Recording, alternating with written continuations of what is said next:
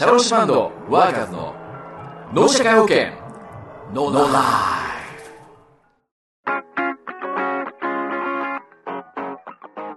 こんばんは。今夜も始まりました。シャローシバンドワーカーズの脳社会犬ノーライフ。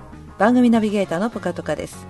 今夜も登場いただきます。ワーカーズのメンバーを紹介します。どうぞ。はい、こんばんは、えーリーダーの中山です。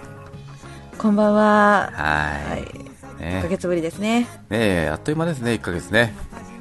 そうですね。もうねえ1ヶ月経っちゃったんだな、もう。先月はちょうど、えー体育館ライブをやって、うん、ええーその後ミュージックビデオの撮影をしてと、そんな話をしていたと思いましたら、もう1ヶ月。ね。えええうん。そしてまた次のステップで、えー Facebook のシャローシバンドワーカーズのページでもうん紹介されてた、そうなん明日のことですね。そうなんですよ、もう25ね。日。はい、うんこれね、もう実は1年ぐらい前からずっと企画だけは温めてて、えー準備進めてたところなんですけども、えええーちょ今までにない試みでしてですね、はいえーえー弁護士の倉重幸太郎さんという方が、えー非常に労働法に詳しい、えー弁護士さんなんですけれども、はいえーその方の、えー労働法セミナーとしてですね。はい。解雇退職の最新実務という、ね、はい。普通になんか難しい話をしそうな感じのタイトルですけれども、えはい。えその、えー労働法セミナーで、なんと、その、えーセミナーのテーマの内容を曲にして、えーライほブも一緒にやってしまおうという試みなんですね。ここでシャロシバンドワーカーズが絡んでくるということなんですね。今回はセミナーライブということでですね、初の試みとして、セミナーと、えーそのライブを織り交ぜて楽しんでいただこうと、えーそんな内容なんです。ちらの方は、うんえー都内のどちらの方にあるんですかね？えーえー九段下にあるね、えーホテルのグランドパレスという、えーはい。ホテルでやるんですけれども、そこの本当に、うんそう、あのー180人ですよ、今回、収容が。もうね、チケット完売。ね。若干あるのかな、ね興味ある人は、ぜひ、えーインターネットでチェックしていただいて、何かしらメッセージを寄せていただけたらと思うんですが、はい。はい、えーその、えー弁護士の倉重幸太郎さんという方がですね、今回、えーやるテーマが、えー雇用の流動化ということでですね、はい。雇用の流動化。はい。うんまあ、今、大きな会社に入ったからといって、うんえー必ずしも一生安泰に幸せに暮らせるとは限らないわけですよ。ね。労働者を終身取り雇用ですかね。終身と、終身雇用というね、昔ながらの考え方っていうのはだんだん崩れつつあるわけです。ね。は労働者を取り巻く環境っていうのが、もう今は先の見えない感じがありまして、昔ながらのその、えーあその会社にいれば絶対大丈夫とか、えーね一生安泰とか、ね不安は残りますねそういう時代じゃないんですよ。い。ね。えまあ、人生順風満帆かと思っても、時に逆境にくじけそうになる時もあると。ねえはい。えー今回の歌はですね、えーその主人公、えーとあるサラリーマンが、ね、とあるしがないサラリーマンですよ。ねうん。ある日会社で人員整理が始まり、一体自分の人生どうなっていくんだろうと、そんな不安に揺れ動く心をえー歌った一曲なんですけれども、そんな中で、あの、転職って、まあ、誰もが一回は考えたことあると思うんですよね、転職。ああ、ありますよね。ううんん。そんな一つの会社にこだわらず、まあ、いろんな選択肢があっていいんじゃないかと。ね、あー道は一本じゃないと。そう。そう、人生いろいろあるけど、悩みながら前向きに生きていこうよと。そんなメッセージを込めた、えー歌なんですけれどもね。ははい。こちらの曲ですけど、タイトルは何になるんですかい。ね？はい。えー Change My Life、えー移動と転職の狭間でと。これね、あのー転職とか移動とかね、なんかその、人人によっては、なんか、あのー公園で、サラリーマンが寂しく、うん。あのーお弁当食べてるような、ねハトに囲まれちゃってね。そうそうそう、あのーうん。家族にも言えず、えーはいね、そのサラリーマンのその悲哀漂うね曲を想像してしまう方もいらっしゃるかもしれないけど、これ実はね、もうすごいノリノリのロックナンバーなんですよね。うん、まあ、疾走感あふれる曲です。僕らの中では相当これテンポ速いですよ。今までの曲の中で。うん。はい、曲のね、内容では、えーその、まあちょっと専門的になるんですけども、生理解雇の4要件ってあるんですね。あまた難しい国が。そうそう、はいリストラっていういわゆるねリストラをやれる要件っていうのがありまして、その辺を、まあ法律的な、えーなテイストとしては、えー歌ってるんですけれどもね。はい。まあ、そんな中に、あの、皆がそれぞれ悩み悩みを持ちながらも前向きに生きていこうと、そんなメッセージを込めています。じゃあこちらの曲はもう流しちゃってもいいんですかね？はい、えー、そうですねえ。まあ、まだあの、明日が、ほあの、初披露の予定ではいましたけれども、今回、本邦初公開ということでですね、せっかくなんでおー素晴らしい。うんうん。弁護士の倉重幸太郎さんにつながってますので、はい。えー最初の曲振りはですね、えー、倉重さんの方からしていただきたいと思います。それではお願いします。皆さん、こんばんは。弁護士の倉重幸太郎と申します。私は会社側の労働法というものを専門にしているんですけれども、この度、ワーカーズさんと新曲の制作に関わらせていただきました。労働法専門弁護士の私にとって、ワーカーズさんの社会保険をロックで伝える、この活動趣旨に非常に感銘を受けまして、ぜひ労働法の分野の曲を作ってほしいというふうにオーダーしました。この曲は Change My Life 移動と転職の狭間でという曲なんですが、これは終身雇用、年功序列などが崩壊し、今後の雇用に不安を持っている全ての働く人に向けて、会社に身を委ねるんではない。自分のキャリアは自分で築いていくんだ。こういうメッセージを込めて作ったんです。働く人にとって転職というものを一度でも考えたことある方、こういう方がほとんどなんじゃないかと思います。経済状況は激変する中、終身雇用で一つの会社にずっといる。こういう方が珍しい世の中になりつつあるんではないでしょうか。でも、一方で働きながら不安に思ったり、会社が倒産寸前、経営危機になることもあるでしょう。そんな時に会社に身を委ねるのではなく、自分の意思で自分の道を自分の選択で切り開いていく。転職することは何もおかしなことじゃない。こんなメッセージを伝えたいと思って曲の制作をお願いしました。4月25日にはこの曲をワーカーズが演奏し、私が労働法的に解説すると、こういうイベントを九段下のグランドパレスのホテルで行います。それではお聴きください。シャロシバンドワーカーズと弁護士倉重幸太郎による頑張る社会人の皆さんへ送る一曲です。Change My Life 移動と転職の狭間で。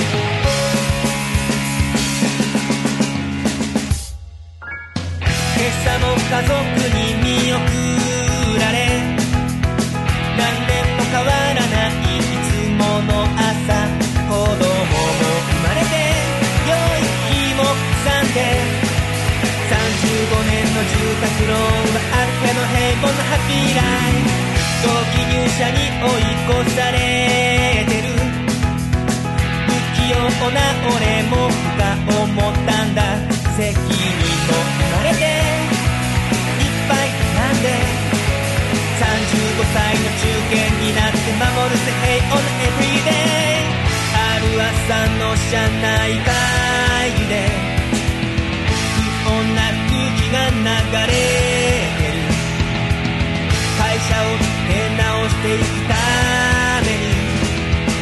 事業上との話が浮上している。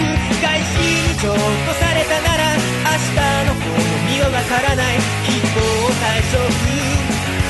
られてる。チェンジ払い逆境にくじけそうになって。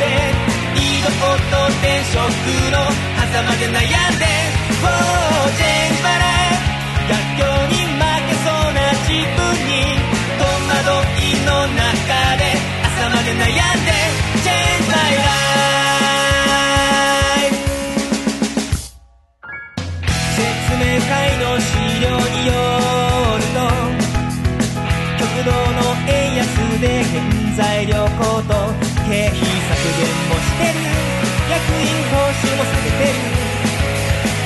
も限界がやってきたから人員削減望んでる。会社も復讐の選択迫られ成績や年齢や健康状態で合理的な復讐を従業員に示して希望退職を募っているそれに満たなけりゃ生理解放。俺の人生はどうなっていくのか。家族になんて言えばいいのか。残るのか移るのかと迫られながら。転職という道も考えてみるけど有名な会社にこだわり仕事量にこだわり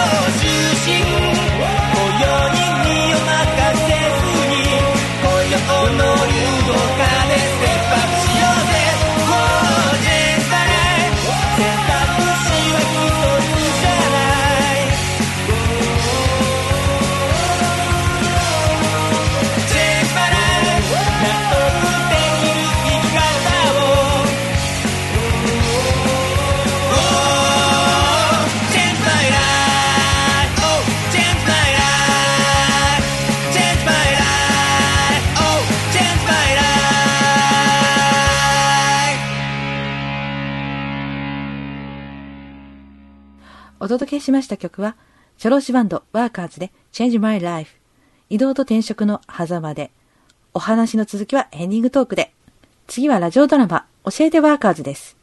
今日はどんな問題に答えてくださるのでしょうか？働くあなたのもしもストーリー。説明しよう。このラジオドラマは結婚を間近に控えた介護職員、杉本ポカ子が婚約者の転勤で直面した事例をドラマ化。シャロシバンドワーカーズのメンバーが社会保険労務士の視点で分かりやすく解説するコーナーである。ああ、仕事もプライベートも充実。彼との関係も順調で、6月に籍入れることも決まったし、幸せ絶頂期だなん？彼からだ。移動で岩田になりそう。ふーん。え？え？ちょっと待って。岩田って、あのジュビロがある、あの岩田？もしもし。もしもし？岩田に移動って今見たんだけど、確定？うーん。帰り際に上司に呼ばれてさ、出向って形だけど、2年は見てほしいって。そんな、新婚早々別居2年なんて。俺だってそのまま支店に残って、新しく沼津駅の近くにできる商業施設の事業に関わってたいよ。何より、これから結婚生活が始まるっていうのに、君のそばにいたいよ。うーん、私も岩田行っていいかなポカ子、それ、仕事を辞めるってこと？うん。私、介護職で資格持ってるから、次も見つけやすいとは思ってるんだよね。何より、せっかく一緒になるんだもの。欲張りだって言われちゃうかもしれないけど、一緒にいたいし、仕事も続けていきたいし。有給使って、引っ越しとか、転居先を見つけて、まあ、ブランクを作らないようにできたらいいかなって。でもさ、なかなか会社の雰囲気で、有給使いにくいって言ってなかったっけ？うーん。でも、それは働き続けることを考えて、使っていなかったところがあるから。退職前の有給休暇消化なら、上司と相談して取れるものかなーって。そっか。あんまり言いにくいんだけど、俺の同級生がさ、仕事辞めるときに、有給休暇を5分の1しか使わせてもらえなかったって言っててさ、その辺大丈夫なの？え、5分の 1? 有給休暇って、もちろん職場の雰囲気もあるけど、取れるのが権利じゃないの？うーん、どうなんだろ確かにうちの職場、私がいる間に辞めた人で、有給休暇を消化した人って前例ないんだよね。なんか妊娠で辞めたって子も、有給休暇を消化できなかったって聞いたし。こういうのって詳しい人に聞いてみたいんだけど。ああ、そういえば、前、コースト FM 聞いてたら、働くこととか、労災のことを話している番組やってたんだよね。彼らが詳しいんじゃないかな。仕事関係の保険の相談に乗ったり、その相談を楽曲にしたりっていう、まるで都市伝説のようなバンドの番組。ボーカルは服装重視、パイロットのコスプレをしているって言ってた。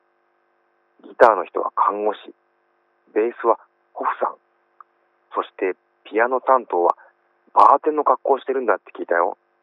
そのバンドの人に相談するといいかもしれない。え、そのバンド名教えてもらってもいい？ちょっと Google で検索してみるから。そのバンド名は、確か、ワーカーズだったかな。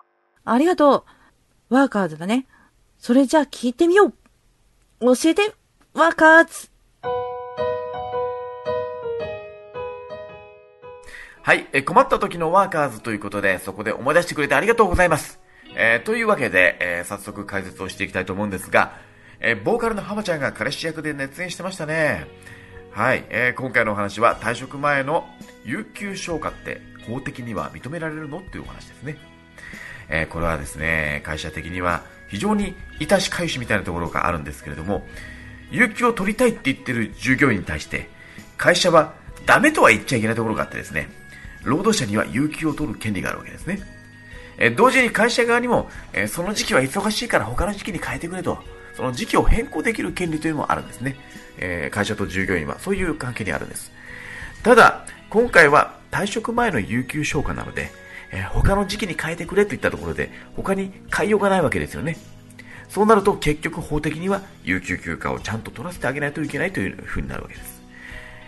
まあ、あとは実際に取れるかどうかというのは、えー職場の空気だとか、えー同僚の協力だとか、あとは会社の文化だとか、まあ、そういった権利関係以外の要素もあるんでしょうから、そこは、あとはまあ、退職後の職場との関係をどのように考えていくかというところにもよるところがあるんじゃないでしょうかね。えー周りに貧縮買ってまで取るかどうかという、まあ、自分のポリシーによるところもあると思います。えーまあ、一つ方法としては、有給休暇の買い取りというのも時にはありなんじゃないかなと思うんですよね。有給を買い上げて、有給を取らせないとなると、法の趣旨に反して違法となるわけですけれども、今回は取れずになくなってしまう有給を買い取るというお話ですので、えー法の関与するところではないわけですね。えーなので、例えば、中小企業だとなかなか退職金を十分に用意できないことも多いと思いますので、退職金的に買い取ってあげるというのも、時には平和的でいいんじゃないですかね。あまあ、いくらで買い取るかというのは別に法律的規定があるわけではないので、1日あたりの単価をはじき出して、えーちゃんと払ってあげるのもよし、え会社の気持ち次第で金額を決めるというやり方でも、え良いと思います。まあ、本来なら、日頃から有給を消化できるようになりますので、今後はますますこういった、え議論も出てくるかと思います。はい、えー今回は退職時の有給消化は法的に有効なのかどうかというお話でした。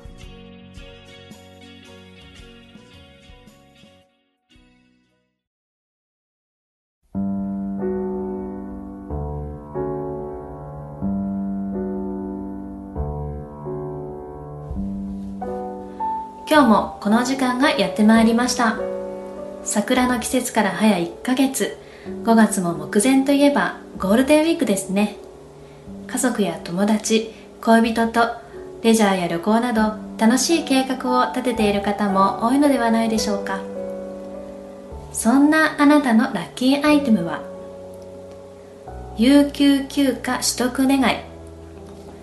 ついつい遊び疲れて連休明けにまさかのお寝坊なんてことがないように有給もうまく使って心身ともに調整を図りましょうね。今日のお告げはここまで。ワーカーズギターの中島でした。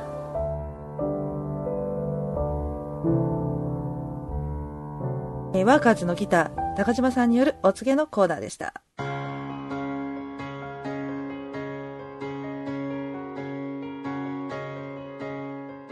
えー今回は転職がテーマになった放送になってますけれども、はいあっという間にエンディングトークの時間となりましたね。うん、そうですね。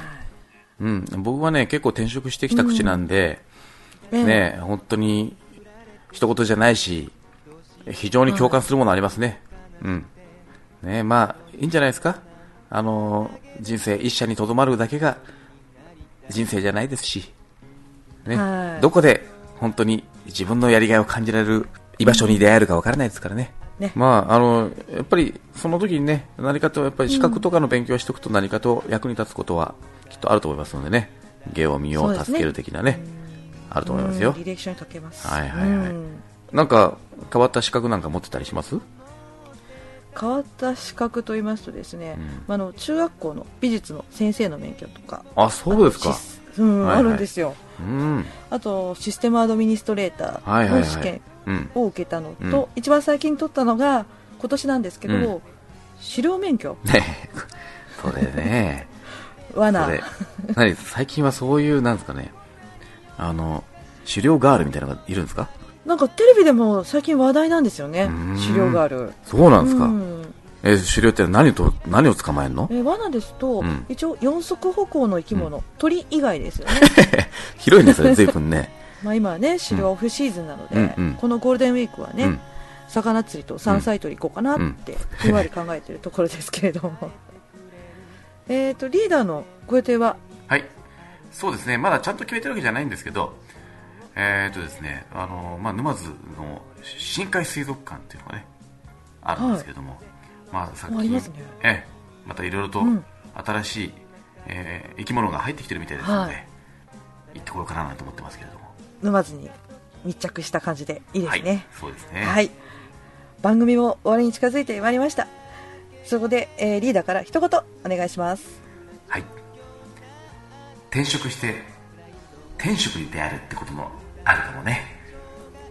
ワーカーズのリーダー中山でした。番組ナビゲーターのポカトカでした次回の放送は5月22日金曜日この時間にお会いしましょう See you!